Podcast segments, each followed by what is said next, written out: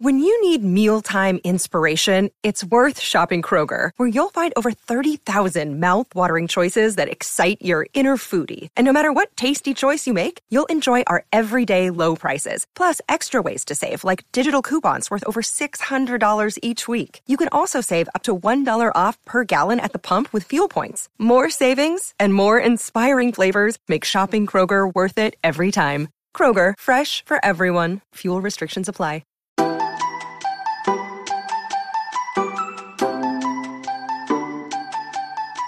Hello, everyone, and welcome to a special Christmas edition of the Housewives Archives, a podcast where we discuss in great depth all things real housewives. My name is James Evans, and joining me is my co host and Jen Shah's assistant number seven, it's Ellie Nunn. Woohoo! Merry Christmas, James! Hi, baby gorgeous. Something that really made me laugh the other day was a tweet that said, Carol of the Bells sounds like a song where on Christmas Day everyone dies. it's like so true. It's It like also weirdly sounds like the incidental music for an episode of Salt Lake City, or they're like, "Ha, It really ha, does. ha, Yeah. Ha, ha, ha, ha." It's like kind of Christmassy, but in the minor But, key, like, it's but very haunting. threatening. Yeah. yeah, yeah.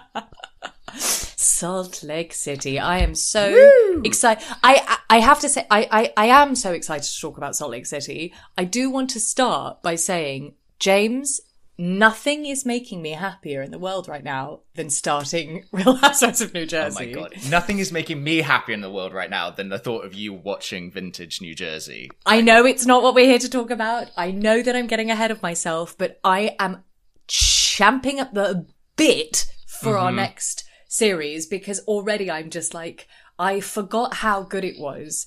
And it's honestly, it's like nourishing a part of me right now. We're in a very stressful time and it feels like my own little form of self care every time I switch onto that like grainy terracotta orange So tone grainy. like marble onyx obsessed like so it's just and like you were saying in the last episode like this the way it's like there's so much food involved and it's so written like a script like the beats of it and I'm so excited to go season by season because I do think you can talk about each season as like hmm an episode and it's it's really lighting my fire. It's getting me going.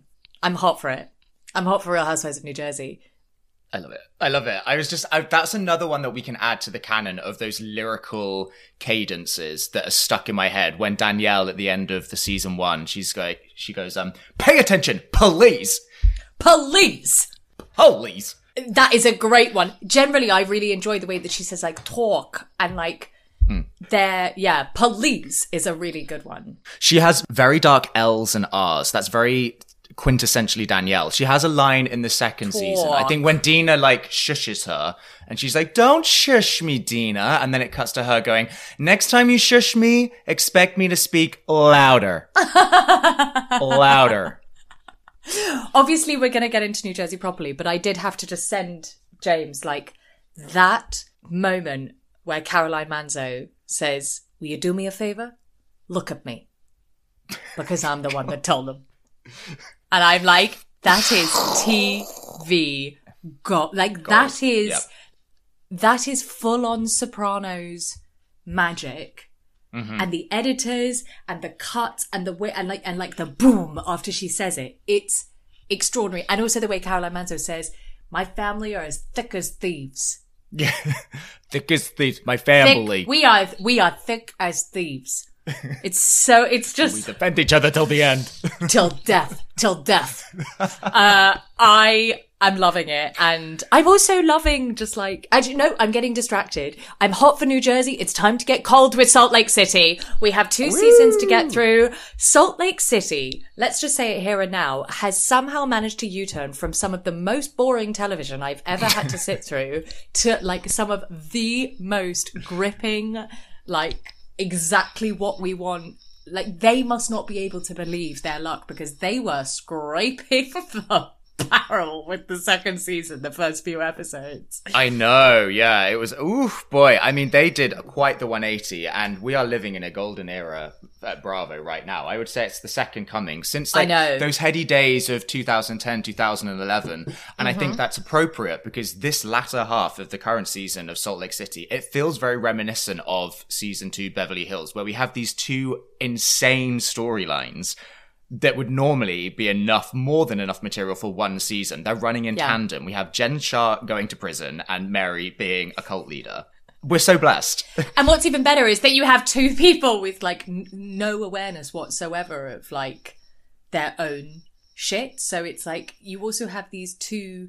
It's it's it's like a tennis match of like who's more batshit crazy between Jen Shah and Mary. It's like I can't Yeah. decide who I'm like more kind of slightly repulsed by. I, I find it fascinating watching this most recent episode, the pho dinner, when Mary is talking to. Jen. First of all, when she's saying, I pray to God that you're innocent. No, I, I got it No, right. it was so good. I pray to God that you're guilty. Innocent. I mean, and then Jen looking so shifty, being like, "Well, I I am innocent." You know, like, um, okay, sure, Jen, sure. The way that Mary spoke to her, she doesn't seem to see it coming at all that this may happen to Mary herself. Like she doesn't have a clue that like Mary's going to prison too. Like I'm sure we can all agree on that. If it's like tax evasion, it's like she's doing something incredibly shady. Like they're coming for her next, and she seems to be blithely unaware of that, and I love it. It's so gloriously mad, and oh, it has been such a gift. Also, talking about the most recent episode, I cannot get over Mary saying about Jenny's slanted eyes. I oh honestly God. gasped. I like had to pause this. Like, I know. I, I- covered my face. I covered it, I was shook. and then doubles down on it next week. I know. Well, first of all, when she said the the yellow tones thing, I was like, "Oh, Mary, Like, don't horror. do that. And then she made it even worse. It's really quite impressive. Like, Mary's an incredibly problematic and horrible person, but she's managed to fit an impressive amount of racism into mm. a season and a half. Like, even It's by housewife standards in the year 2021. It's really. And you know what's annoying is I feel like she gets away with a lot of it by being just a mad character. So Yeah. it's a bit like she nothing sticks because she has no self awareness whatsoever. So it's like, how does something stick if you're just completely mad? Mm-hmm. But actually, I do find it quite problematic her existence on the show or like her platform as someone. I think that it's a really difficult situation where Bravo is like, wow, we've got this person who's like amazing TV, but also aren't you kind of giving them a platform that they shouldn't really have? Yeah. I thought previously that the likes of Kim Richards and Taylor Armstrong were the very limits of how damaged a person can be on reality television. And then we go and get someone like Mary, and it's like, nope, okay, Bravo's willing to take it a step further. I mean, like, absolutely. She absolutely Like, there's been be there's been dark stuff there so clearly that I'm like, like you say, just absolutely, this person shouldn't be on television. Mm. Um, when she was describing about like her fear of sleeping in the same room as her grandmother's husband, who she's been married Yeah. off on, but then it was okay because God told her it was okay or whatever. Where I'm like that, like we're actually into kind of borderline child abuse area. Yeah. Yeah. How Christmassy. This is the note we've started on. Merry Christmas if you're listening at home. Let's have a raise a glass of sherry and cheers to that. Exactly. Before we cut into the Yule log of discussing uh, child abuse, why don't we Oh, go back to uh, the beginning of the first season and discuss kind of who these women are and what Salt Lake City has such a particular tone because it's so tied into a cultural, like religious Mm-hmm. set of standards and values that I think is really hard for us to understand. Yeah, I think the best housewife shows in general are the ones that have a very clear sense of self and they're very esoteric. Um, so already there's an, an, an a pre-established mystique to them. And for me, I love Salt Lake City because I love a cult. We've mentioned this in passing before. like any documentary about a cult, I've seen it. Like Jonestown, Heaven's Gate, I love them all. So Salt Lake City for me was like the perfect intersection of my two obsessions. Loves. Yeah, yeah. So it's really sitting pretty for me. And it's also that fantastic housewives thing of something that is very aspirational. It's such landscape porn, this kind of almost mystical world. It's like they're living in Narnia. Their lifestyles are very aspirational, but then there's just this like deep undercurrent of sadness and darkness. Oh my god, hang on. You don't actually find it aspirational, right? I think it looks like the most depressing place on the planet, and I think No, I'd love it. I'd love like to live. I wouldn't want to live in Salt. Lake City. I'd like to live in Park City. I think it's beautiful. Are you kidding me? No, I think it's hideous. Oh my god, I would be I would love nothing more than to wake up and I'm in Meredith Marks's bed and I get up and I put on one of her pantsuits and her furry Oh. gilet and then I walk through the snow in my James, stop. stilettos. No, I'd love that. Oh, are you No. kidding me? Oh Why? Oh you just don't, don't- like the snow or I what's the problem? I mean, none of you just you sound like Yolanda just then. Why, Ellie? You just don't like the snow? No, it's not just the snow. I don't. I mean, I don't mind snow. I wouldn't want to live in snow. I find there's something so. Hmm.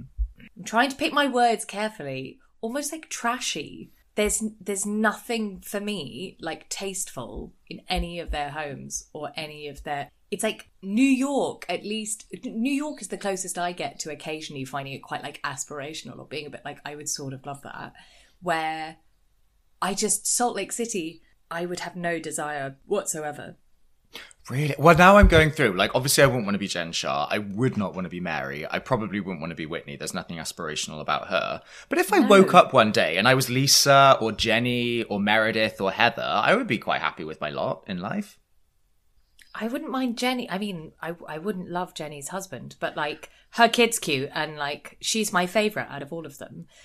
But I just find there's I find them very not wholesome. They're like everything feels very surface level and very um everything feels like doing shots off of a ski. Like it to me the Real Housewives of Salt Lake City is like those Wetherspoons shots used to get where it was like one of every flavor and it's like there's very little actual alcohol in them. It's just like there's a bubblegum flavor and there's a mint flavor and there's like a lemon flavor or whatever. It feels like that. It's like fun and it's fun to dip into, but I have no desire to be there.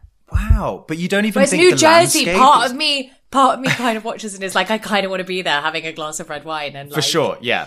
eating Yeah. cannolis and like watching the drama. Salt Lake City, I have no desire to be there whatsoever. No, I, I no, I, I actually do get that, and I think that's part of the attraction for me is that I, whereas I could feel with Jersey, I could just crawl in through the screen and suddenly I'm in the Manzo's home playing the ham Mm-hmm. Yeah, game yeah. or whatever. But Exactly. with Salt Lake, it's just so inherently Removed. foreign and unattainable that there's something that kind and of and it's like they never it. it's not like they ever go to any like there's no event or party or anything there where i'm like i wish i was there Interesting, because I actually was going to say that that party that the friend of Angie threw, um, yeah with the whole catering debacle, I thought that was an amazing party. That was like one of the best parties I've ever seen on Housewives. God, Have I gone a bit crazy? I I, I, was really so. obsessed. Like I was utterly obsessed. I thought she really reminded me of um she it felt like sarah paulson would Yes. her. Oh, for sure. Yeah. I was so. Uh, I'm, I, my thoughts are all over the place, but I was really intrigued by that party. I was obsessed with the actual. I know for all the talk about the beginning of the season being really boring, I found that Lisa Angie argument about the catering fascinating in like a really quintessential back to basics old school housewives way. I love that party. Wow, Ellie, I feel like we've really got off on the wrong foot It's here. like we've splintered.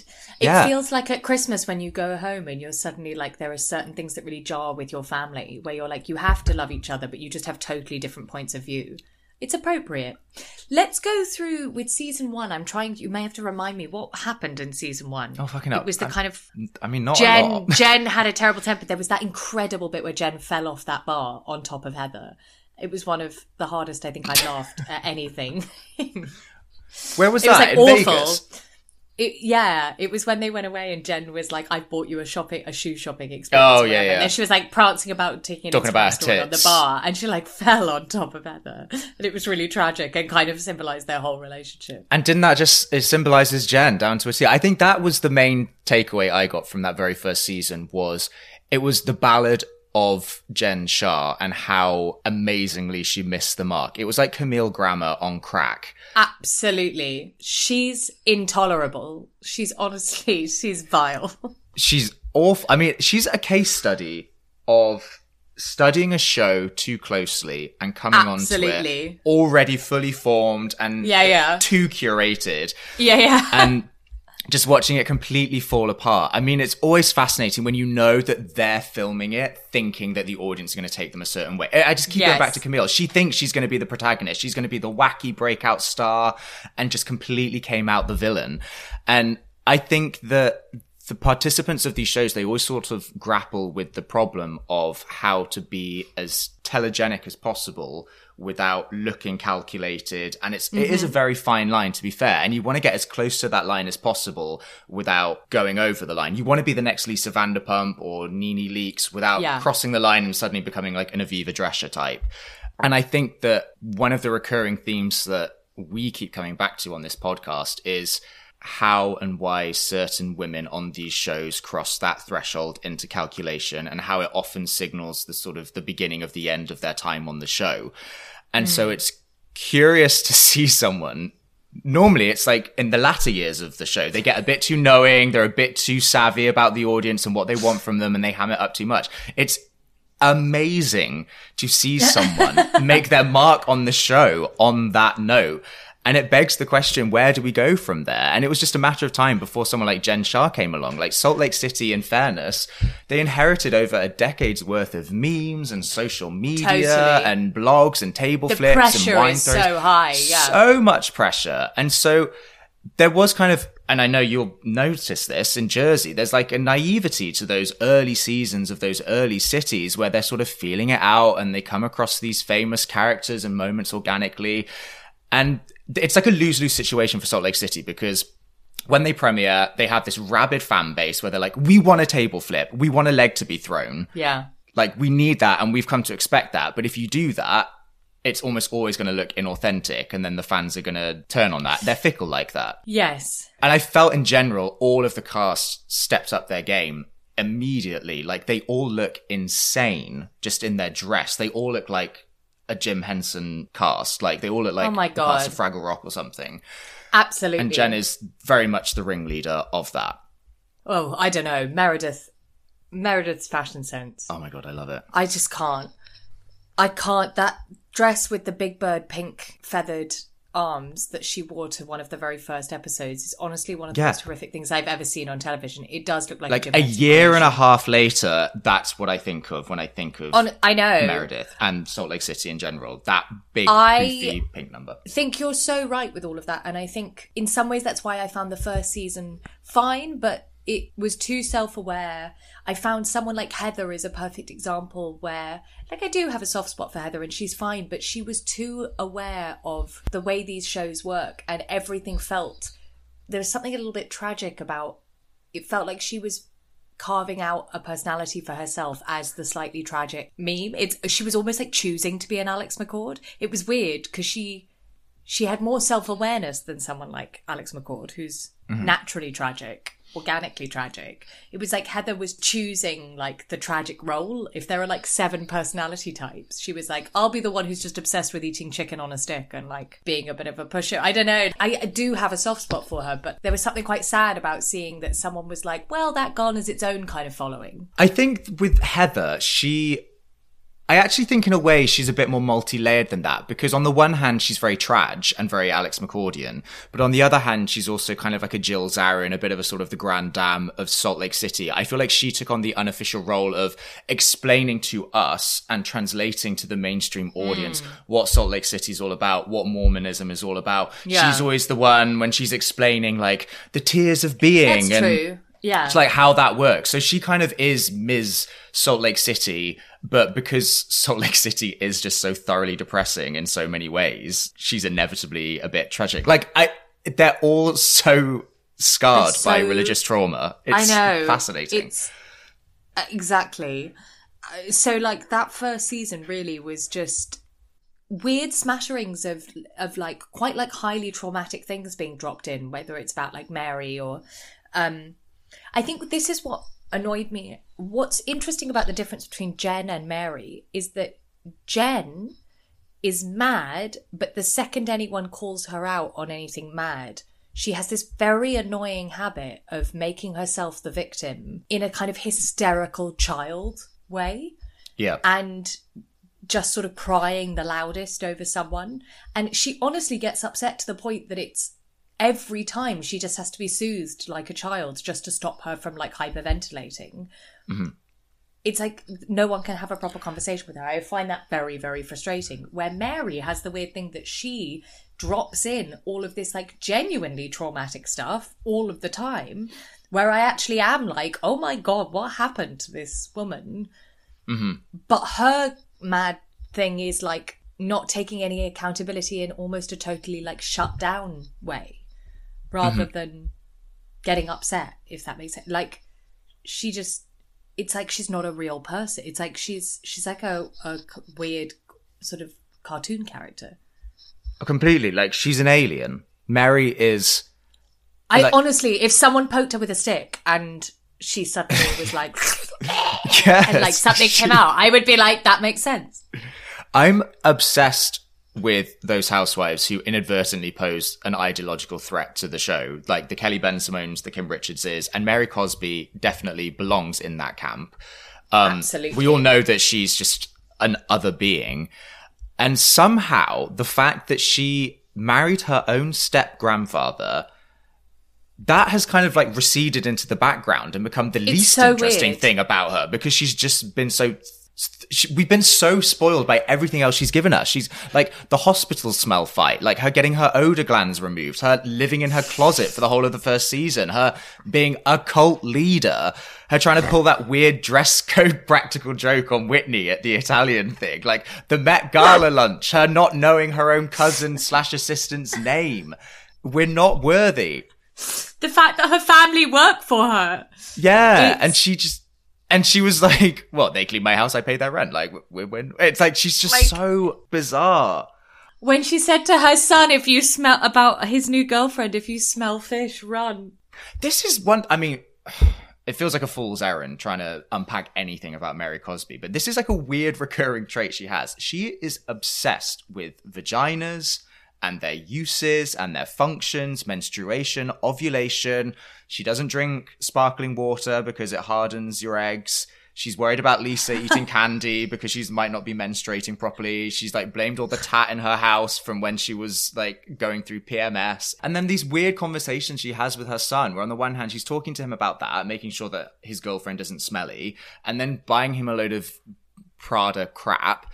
And then also being like, but you're going to fight in a war, right? You have to go. Like, you're going, you're going, you're going to fight in a war and you're going to die. Like, it's just, there's no, you think you have her pinned down and then she just goes and surprises you with another hot take. Absolutely. It's incredible. But you're so right that this step grandfather thing, what was weird was the show almost behaved as if it was like, no, that's off limits. Like, we can't talk about that because that's actually like a series that, where it's like, surely we need to talk about that a little bit. Surely if you're going to bring someone on the show who married their grandmother's husband, like, I'm sorry, I'm going to need to talk about that a little bit. Yeah. It is so weird the way that I almost was made to feel like I was being inappropriate to like, Yeah. Like it's weird. rude to just, yeah. Like, But It- like on so a very bizarre. basic level, I feel like even now we've never had a proper explanation of it. I know Andy tried to sort of pin her down at the reunion, but wasn't it like her grandmother told her, like it wasn't in a will or anything, wasn't necessarily in writing, but just her grandmother said to her on her deathbed that she wanted her to marry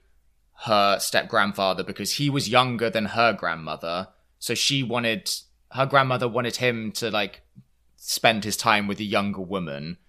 But like he was never told any of this. It was just Mary, and then they sort of like pray together, and then all of a sudden they're And Like, I also that still her mum is like seething with jealousy because it wasn't yeah, like, her. all her family hate her. But so clearly something nefarious has happened. But then she also seems to be like a real victim of a toxic, abusive familial situation of some sort. Like I, I, God, God, an enigma Wrapped in a riddle. and cash. And cash.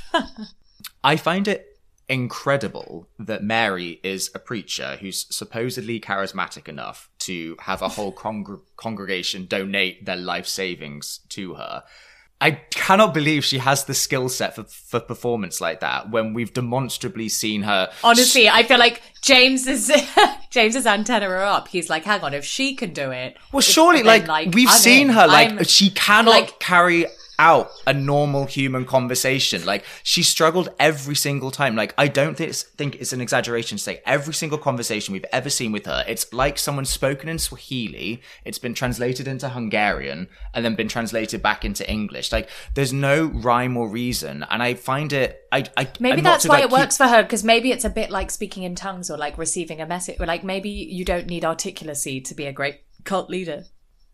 Maybe, yeah, actually, maybe plays to her strengths. I just think there is something there. They're like, well, she's doing, she's twitching, so the Lord must be in her somehow. exactly. But it's so true, like what you were saying with the the Jen Shah of it all, how they're both treated by the cast and also by the fans. That despite this huge wealth of mania, it's really striking how ignored Mary was, at least in her first season, by the cast and the fans. Like usually these housewives can't breathe wrong without Bravo Twitter coming down on them like a ton of bricks. So I find it It's so hilarious that this woman who the cult leader married her own grandfather, regularly fat shames and is racist, was so able to just fly under the radar because everyone was so distracted by how much they hate Jen Shah. Like, how is she not Absolutely. despised by fans? Like, I'm genuinely Exactly. flabbergasted. Everyone seems to just be like distracted by her crazy dress sense rather than like anything she does or says. it really colors my perception of Meredith because normally I would be tempted to think of her as one of the more normal people on the cast, but it's striking that Meredith is in the minority and that she's she's not a Mormon, she's not part of Mary's weird church, she's Jewish, she seems to have a very healthy, well-adjusted relationship to religion. She doesn't seem to have any religious trauma, but she seems to have taken on this role as the Mary whisperer and the one who's kind of constantly defending her and downplaying it. And I don't understand what there is to like there. I'm also going to put it out. My friends really like Meredith. I don't like Meredith. I don't get what there is to like. I think she's incredibly boring. I find the thing of being like, I'm disengaging, really like a cop out and irritating and annoying for the show. And also, I'm sorry, this is not meant to be a body shaming thing, but what is up with her breasts? Yeah, that I know that one outfit you're talking about. It's like a breastplate she's got on. She's like smushed them as far apart as possible. No, no, no, no, no. There's no smushing there. There's something is Do you think it's not? What do you think it is? A plastic. Honestly, there's no that she's- smushing. It's like exactly. It's like there's no breasts there. But we've seen her with a good, healthy cleavage before in other outfits, though, haven't we? It That's why I'm so confused. Yeah. No, but she wears, but it happens all the time. Someone write in and explain Meredith's breast to me. I'm sorry. It's a bit like um, Leah's on the most recent. Like, there's just something's off, and I need to know. I need to know what's going on there. One thing that I, how do you feel about this? Because I admire a woman on these shows that are about supposedly aspiration and glamour. That mm-hmm. she is self confident enough to just rock up every scene with a straight up middle parting and no layering whatsoever. I really respect a woman who can just pull that off and not give a shit.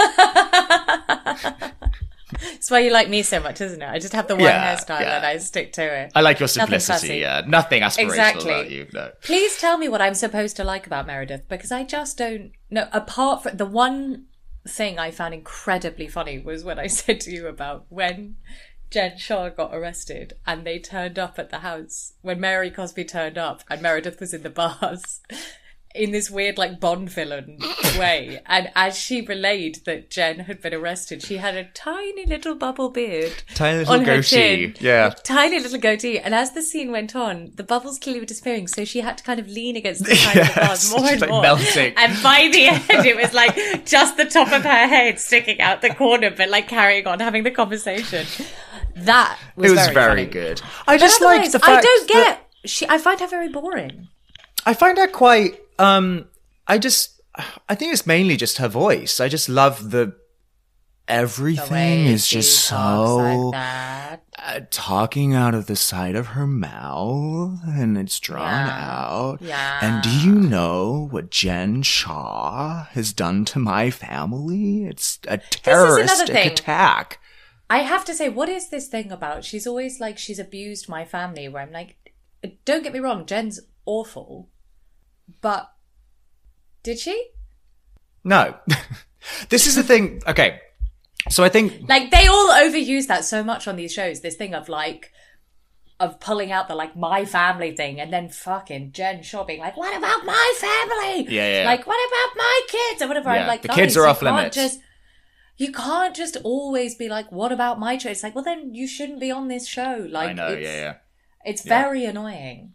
And Brooks isn't six. Like he's a grown up. Exactly. And He's also, doing like, confessionals. The fact that he took time off college just uh, when they were filming, I'm like, mm, okay. Like and I Brooks knows exactly what he's doing. He knows well. exactly what he's doing, and I actually think that Brooks is more similar to Jen Shah than either of them would care to admit. I called it Yeah. after the very first episode of Salt Lake City. Everyone fell in love with Brooks that very first episode, and I said to Michael, Brooks is a star that is shining too bright, too fast.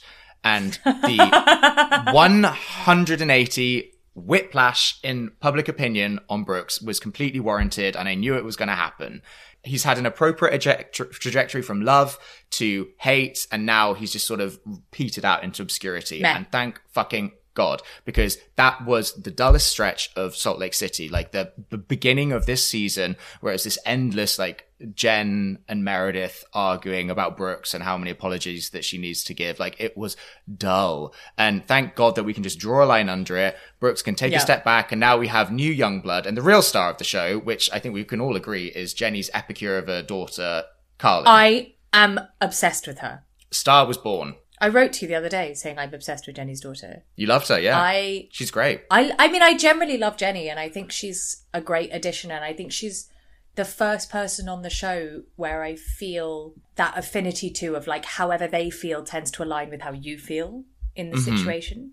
It's interesting how we tend to pick someone in, in each franchise, in, in each series, who's your sort of moral back, but who's like everyone will have a different person. Where Yeah. it's like who wherever they fall in an argument tends to be where you fall as well. Yeah, they're a pretty good bellwether. And it's always so gut wrenching when someone you like falls the wrong side of an argument for you, and Yeah. you're like, ah, like I, I don't know who I am anymore. Um, so far with Jenny, I really like her, and I love her daughter, and I love the scenes with her daughter, and I love their home life. And what the fuck is going on with her husband? Yeah, it's a shame she's married to the most awful man on all of Real Honestly. Housewives, which is saying something. What the fuck? And you know what's weird is he seemed really nice at first. I was like, what a lovely family. And then that scene, it's just like, I, and I, I actually think it was really incredible that the show had a scene like that to air, where the way she has spoken about her experience with miscarriages and having kids is so extraordinary. And I just want like her and her gorgeous daughter to get out and go live their best life and like open up a restaurant. The thing is about Duy is that he's insidious. He doesn't carry himself off as one of the run of the mill awful house husbands that Yeah, we normally see on these shows. So, like with Joe Giudice, say he's obviously Yeah. awful, and he's always like, "Tree, shut the fuck up," you know. But he is so the fact that he's so mild mannered and calm. And then to have these scenes where Jenny is in tears saying, I'm so traumatized from having miscarriage after miscarriage. Like, I cannot do this anymore. For him to just be like, yeah, but I want more kids. It's, it's like sociopathic. I, su- he's Yeah. such a, a proud man in the worst kind of way. Awful. Terrible. I have been pretty indifferent about Jenny up until this recent episode. I agree with you. So far, so good. I agree with everything that she said so far.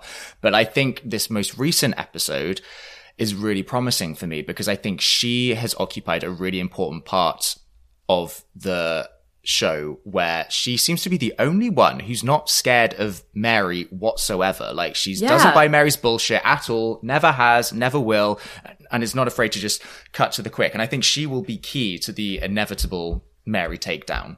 Demise. Yeah, absolutely. Who is it time to talk about next? Is it Lisa Barlow? Oh my god. Oh my god, uh, hi. Do your Lisa Barlow. Gorgeous. Hey, baby gorgeous. I mean, my go-to for a, a Lisa impression is her incredible tagline this season. And it's vintage, old school housewives that doesn't even sound like she's gone into a recording booth and done it. It's just been, it's like raw sound footage from filming. And she's like, you don't have to like me. I love myself enough for the both of us. It's just like, doesn't take a breath. Not a breath is taken. God, I love her.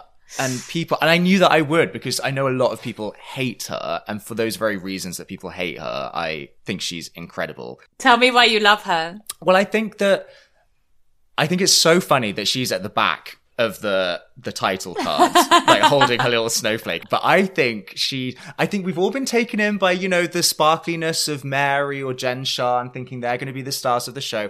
Let me tell you, Lisa Barlow is going to be on this show for the long term. Whether we like it or not, this is like a great time for Salt Lake, but I actually think it's going to be a dead sprint between Mary and Jen for who's going to leave the show first. Like they're not Mm-hmm. sustainable. Lisa Barlow is the future of this show because she's just as mental. And I love her. Everything, for, I have to call her by her whole name all the time. She's Lisa Barlow. Yeah. She's Lisa Barlow is a gift from the TV gods. She's a fucking riot. And I, I love her obsession with fast food. I love how she dresses like a Muppets pimp. I love how she, her hands are always caked with fake tan. I love how she's self-absorbed. She manages to have a sit down with Jen and like cry about Jen's arrest and make it about her. I love her having seven lawyers on speed dial. Wasn't even better than that. She didn't just make the arrest about her. She was like crying because she was like, the time before you were arrested when I saw you, I like went Yeah, home and cried because of your two. reaction. And Yeah. Jen was being like, I've been arrested since then. And it was like, yeah, but that really traumatized me. Like, I just need to go back to that argument we had before I know. my kid's birthday party.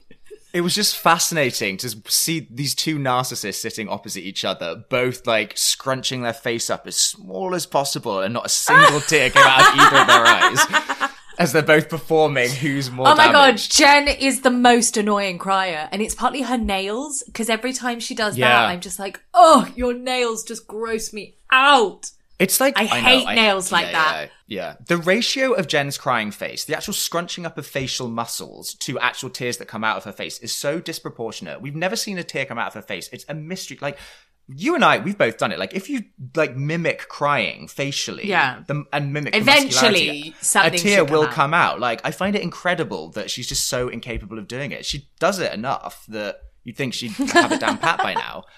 Anyway, sorry, back to Lisa Barlow. I think the best thing about her, and I think the thing that has really sealed her in the Housewives Hall of Fame, is that she has this role on the show now, which is just the comically inept manipulator. like Lisa truly thinks that she is the new Lisa, Lisa Vanderpump. Vanderpump. She honestly believes that she is the cleverest master manipulator on this earth, and she is nothing like that. She is nothing of the sort. It never ceases to crack me up that she, that Lisa Barlow thinks she's being so smooth when she's trying to stir up drama or manipulate a storyline on the show, even though she's operating openly. In plain sight, in front of cameras, and when she's caught red handed and she's called out, normally by Whitney, Lisa just feigns complete shock and horror that she'd be accused of such a thing. Yeah. She's like, "What? oh my god, I'm shocked. I'm shocked. Oh my God. Whitney, oh I had no idea. No. oh. And it's like, I have to go. I have to go. And then just flees the scene. And then, of course, the editors play back some damning footage of her. And it's just so funny. Lisa gets clowned again and again and again. I like the whole thing with Angie and the caterers. Oh my god! And then bringing over, and then the people from the restaurant being like, "Hi, like we're so glad you're here," because that whole thing was so weird with the cake. and like It's just- it's almost like she puts these people she always has these witnesses whether it's the caterers or um what's his name cameron from the church she's like just put them on a platform with wheels and just like got her assistant to just like push them lightly and they just like wheel into the scene. They say their spiel. And they're really bad at like get, uh, like yeah getting into so it. So inauthentic. Lisa's basically like mouthing along to it like the prepared monologue and she's like okay thanks bye. Well, that's crazy. What do you guys think about that I had no idea. And I just love that this is one thing that I love about Whitney is that she just sees through it every time. She won't let Lisa Barlow breathe, not even for a second. Whitney is the Eileen Davidson to Lisa's LVP. yeah. and it's like it's actually is taken a bit too far. I feel like everything is Lisa's fault in Whitney's eyes. Like you know, as soon as Whitney found out about the new COVID variant, she was like, "Lisa's up to her old tricks again. This has Lisa Barlow written all over it. You're the biggest double dealing, two faced Two faced bitch I've ever seen. bitch I've ever met. It's classic Lisa Barlow. Classic Lisa Barlow. She hates Whitney Rose. I think it's such a testament, though, to those two. I will say they're they're pros. They're good at their game because they clearly hate each other, but they will come together for these brief détentes if it means moving the narrative forward. So whether Yeah. they did, like the water yoga, Paddleboarding. Yeah, yeah, yeah. episode, to just purely to talk shit about Mary, and I really like that. And I hope that going into the next season that they broker some sort of peace accord and we get to witness an entirely chaotic Lisa Weather. Yeah. A line, oh my god, Le- Whitney Heather, bad weather, spin the truth, destroy. That's what you, that sums her up so much. Like, because you know she went into that, she prepared that, and Yeah, yeah, yeah. it sums up perfectly. It was it was both so rehearsed and she completely fucked it up. It's a completely illogical, awkwardly delivered, and you know in her head afterwards she was like, "Nailed it, yes, got them." oh, I love. Can we this. talk about how this season did this U-turn from like basically I just want to spend the rest of the episode talking about like that scene. Be- because also it's not like we've got to the end and mm-hmm. all of the coming up on looks great and I know that they're going to give us way more. So it's not even like we can do a complete roundup. Really, I wanted to come on here for our Christmas special and just talk about like give them the fucking Emmy, you cowards. Let's Yeah. talk about that scene and how phenomenal it was. You're talking about Brooks's fashion line, right? yeah, yeah, yeah. Brooks's fashion line of tracksuits, uh, of tracksuit. So obviously, we are talking about the ladies gathering for their trip to Vail, um, outside of Beauty Lab. Is that what it's called? yeah, Beauty Lab and Laser, please. That was that was really one of those moments where, like me saying Melissa Giorgio, I was like, I really feel like you were going to be like, it wasn't Vail and it's not called Beauty Lab. Like it's, I was like stabbing in the dark. Anyway, so it was one of those extraordinary things where the show was able to. I feel like generally. Oh, quick sidebar. This show, this all of them, but this show in particular is obsessed with a flashback. It's obsessed with with revealing information later. So someone being like, "No, because this thing happened," and then it's like back. Yeah. only then does it show you that, where it's like, "But that was ages ago." It's like it's starting to really play with the form and play with the narrative. I quite enjoy it. What the shows have also started to do in the last few years is to love dropping at the beginning of a season a huge bombshell and it being like a year earlier or like mm-hmm. how are we going to possibly get to that point? And boy oh boy did this series hit like the mother load with this. To be able to drop this at the beginning of the mm-hmm. series as like where we're going to get to.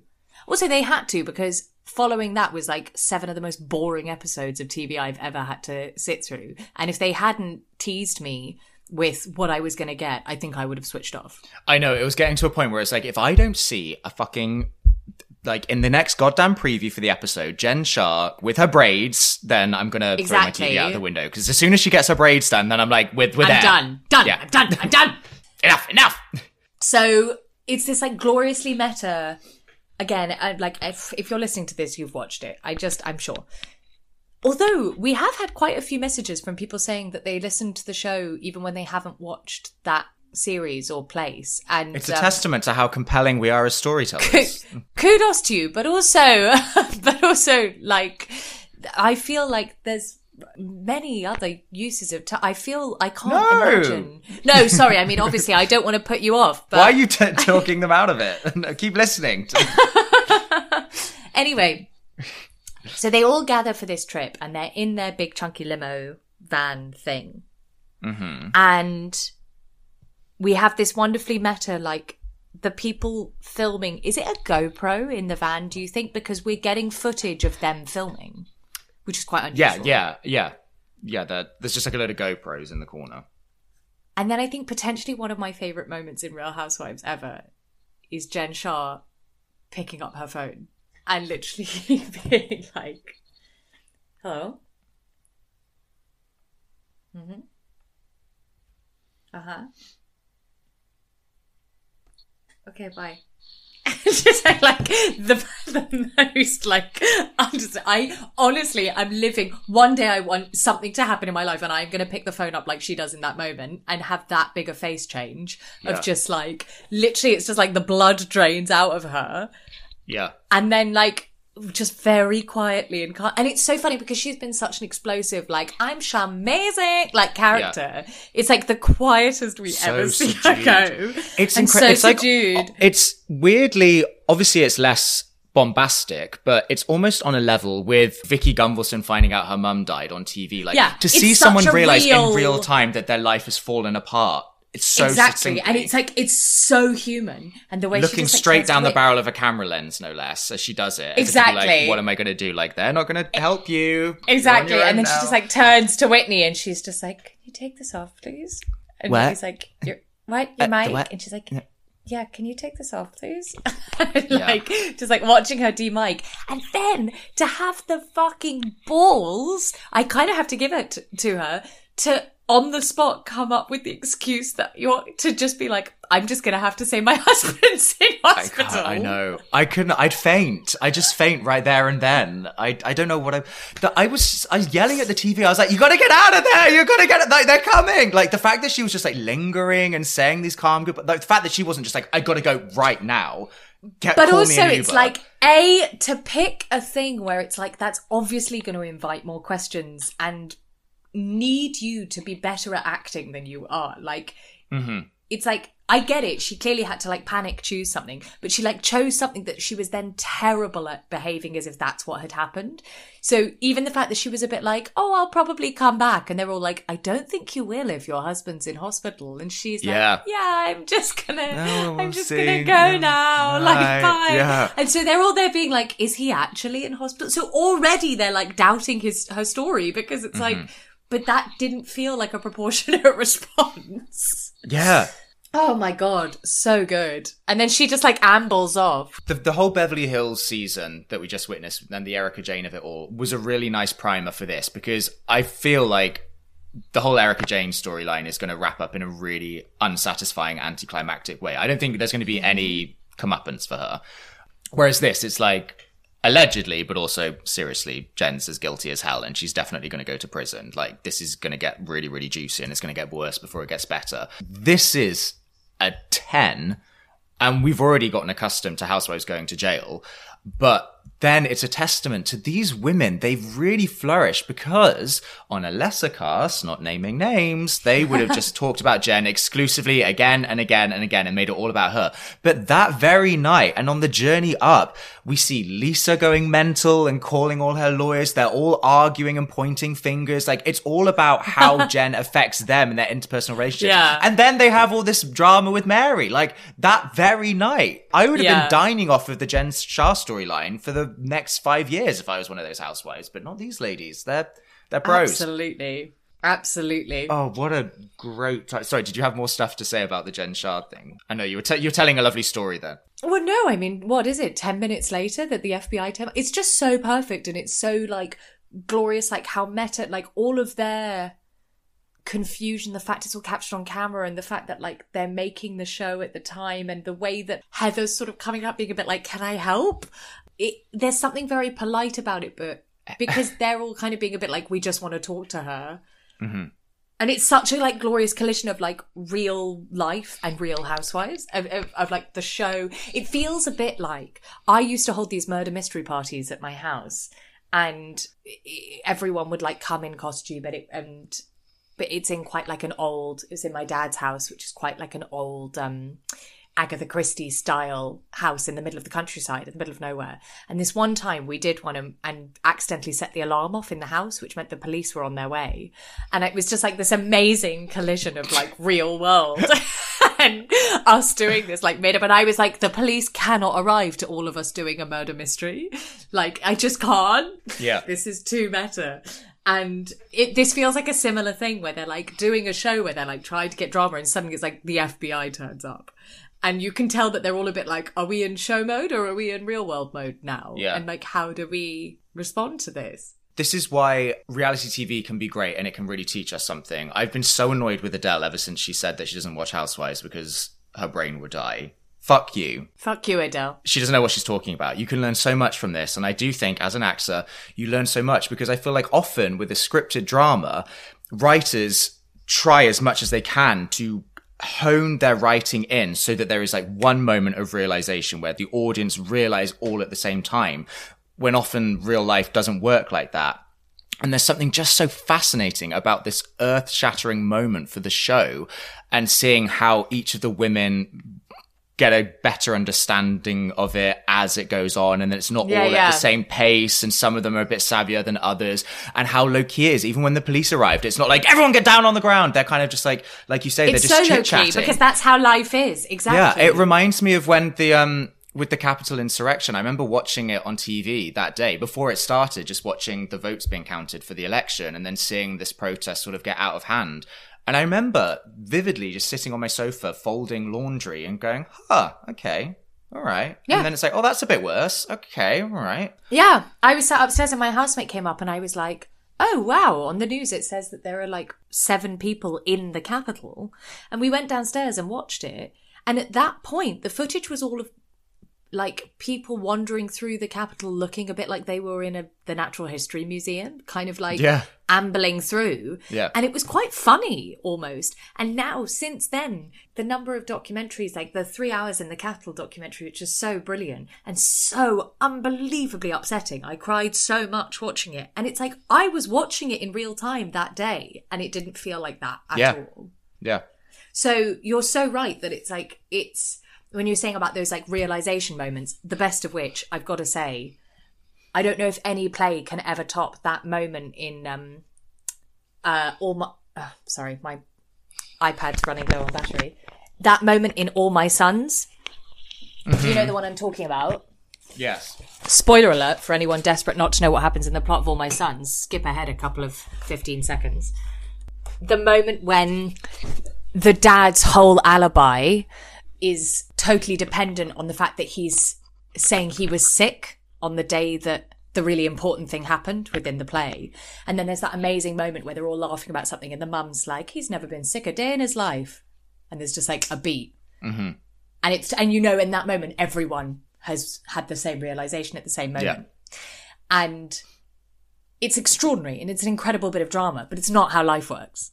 But you know, if Heather Gay was there, she would be like, "What should I?" but, What? like she just like, like it's incredible. Like she's very clever, but she's so naive and trusting. What? That she's like, "Oh, the police are here. Should I call Jen and give her a heads up?" And Lisa being like, Yeah. "I don't think you should do." That.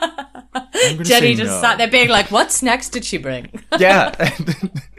It's just fascinating to see them all operating on such a different frequency. Totally. In such a small space. Meredith's just there sliding down the bar side being like, I know it. I know, yeah. God, great. Meredith Ah. fucking like called the cops. It is amazing, and I cannot wait to see what the rest of the series have for us because when it when there was that like coming up on, it just looked so good, and I'm Yeah. I'm thrilled. Mm-hmm. Do we have anything Christmassy to go out on? Um, Perhaps a carol from you. um. ha, ha, ha, ha, ha, ha, ha, ha, ha. Is that meant to be Salt Lake City? Yeah.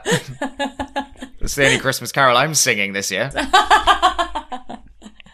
Oh, um, Andy actually sent me something really funny to do with Christmas carols. It was a video of Teresa flipping the table, and it's like, There'll be parties for hosting, marshmallows for toasting. and then there's an image of Caroline Manzo, and it's like, and Caroline out in the snow. so there you go. Send it me, please. I will. That sounds great. I'll send it to you, and you can put it on the Instagram page. I'm looking forward to Christmas. I think, you know, the world is a kind of a bit of a scary unknown place right now. Yeah, we try not to talk about that on this show, and it's been really odd going through this last two years, doing this podcast over the last year. There have been so many times when James and I have been like recording whilst things are particularly stressful, and, and obviously one of the reasons we try not to talk about it is to make this like an escape. But eh, that was a, a little bit dramatic. But like, We're doing God's work here, really.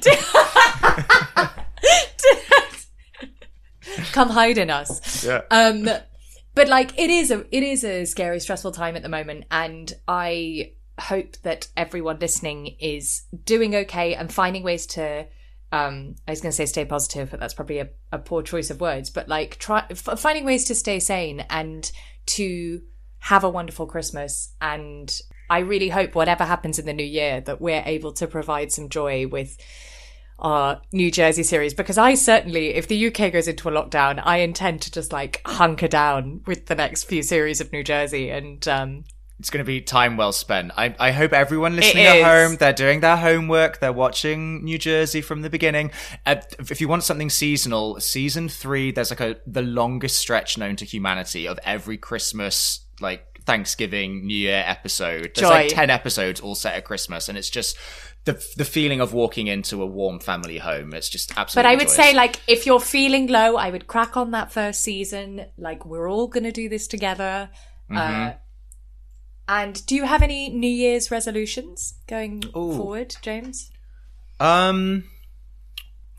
Or Christmas My- wishes? My New Year's resolution is actually to take more photos of myself or not shy away from bit what. no, but I just Sorry. I feel like No, yes. no, I don't have any. Only because I'm not there to take them of you now. Well, I just feel like throughout my life I've always been that person like I feel very awkward when I take photos and I look back on photos of myself when I'm younger and thought you have such a youthful glow. And like even though you felt awkward at the time You wanna capture had, it before it's gone. yeah you had a, like, a whole life ahead of you and i just feel like it's not too late for that. And i you know i feel like it's like an investment Is this because you were inspired by that Guggenheim exhibition we went to where she'd taken a Polaroid of herself every day? oh fuck it. That was so unnerving that was a mary cosby exhibition if i've ever seen it. That- Exactly. that- yeah. Oh god. Um yeah what about you Oh, what? Besides providing an escape for all of our listeners yes yeah from the horrors of the world. Um, I am trying really hard to. I really envy people who were able to stay very present and focus on one thing at a time. And so I'm really would like to learn how to do that more. My sister always describes, she always says that she and I are like lighthouses. We're always kind of looking ahead or behind. And I think it's true. I find it very difficult not to get stuck in my head. So just trying to really get into my body Yeah. in the new year. I'm disengaging. love that love that for you Love that. What a lovely note to end on as we go into this new year and whatever possibilities it may hold for all of us. Oh, how thrilling. I really think 2022 is going to be better. Cut to the end of 2022 and it's going to be that like um I was thinking that Caroline Manzo moment where she has that sit down with Danielle and she's like, "You know what you are? You're a clown."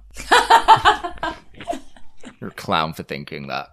If I told you about how I got the audition brief through that said, must be attractive, not a model, but not clownish. Got penciled for that one. That's offensive. Oh yeah, it's very much your type, Ellie. You're the right side of I clownish. just- I love, I love that those are the two options. yeah, Not a model, but hey, hey, hey, not clownish. it's one or Must the other. clownish. Yeah. yeah, yeah, exactly. You're a Caroline Manzo or you're a Danielle. What can I say? There is no in between with me. there is no in between with me. You're either gonna love me or hate me. There is no in between with me. James, I'm wishing you the merriest Christmas. Um, I obviously won't be seeing or talking to you until we do our next series because No. no interest whatsoever. Yeah, here, here. But I send light and love to your family and Michael. Love and light. and to yours as well. And Love and yours. light. You're like, I don't even know who yours are. So. Love and light to you and your women. Your woman. yes. and thank you to you guys for listening. And I'm Yes. wishing you a very Merry Christmas before James signs us out. You're the greatest Christmas gift of them all. Me? No, our listeners. Oh. not, not you. Okay. Thanks for joining us this week for a special Christmas episode of the Housewives Archives. Make sure to click subscribe so you'll never miss nothing to do with Christmas either. Like vague, we just decided to do Salt Lake City because it's snow. We It's talked most about snow. tenuous link. Yeah, nothing else to do with Christmas. So I tell you what, wait, as you do the as you do the um sign off, I'll do some Christmas Salt Lake City style music. All right. Okay. I'll Okay. take it from the top. Thanks for joining us this week for a special Christmas ah, episode ah, of the ah, Housewives Archives. Make sure to click subscribe so you'll never miss a show. While you're at it, we would really appreciate a rating, or if you'd simply tell your friends about the show, that would help us out too. Thanks for joining. We wish you a happy holiday. Stay safe out there, and we'll see you in the new year. Ha ha ha ha ha ha. Yay! Smashed it. Ah.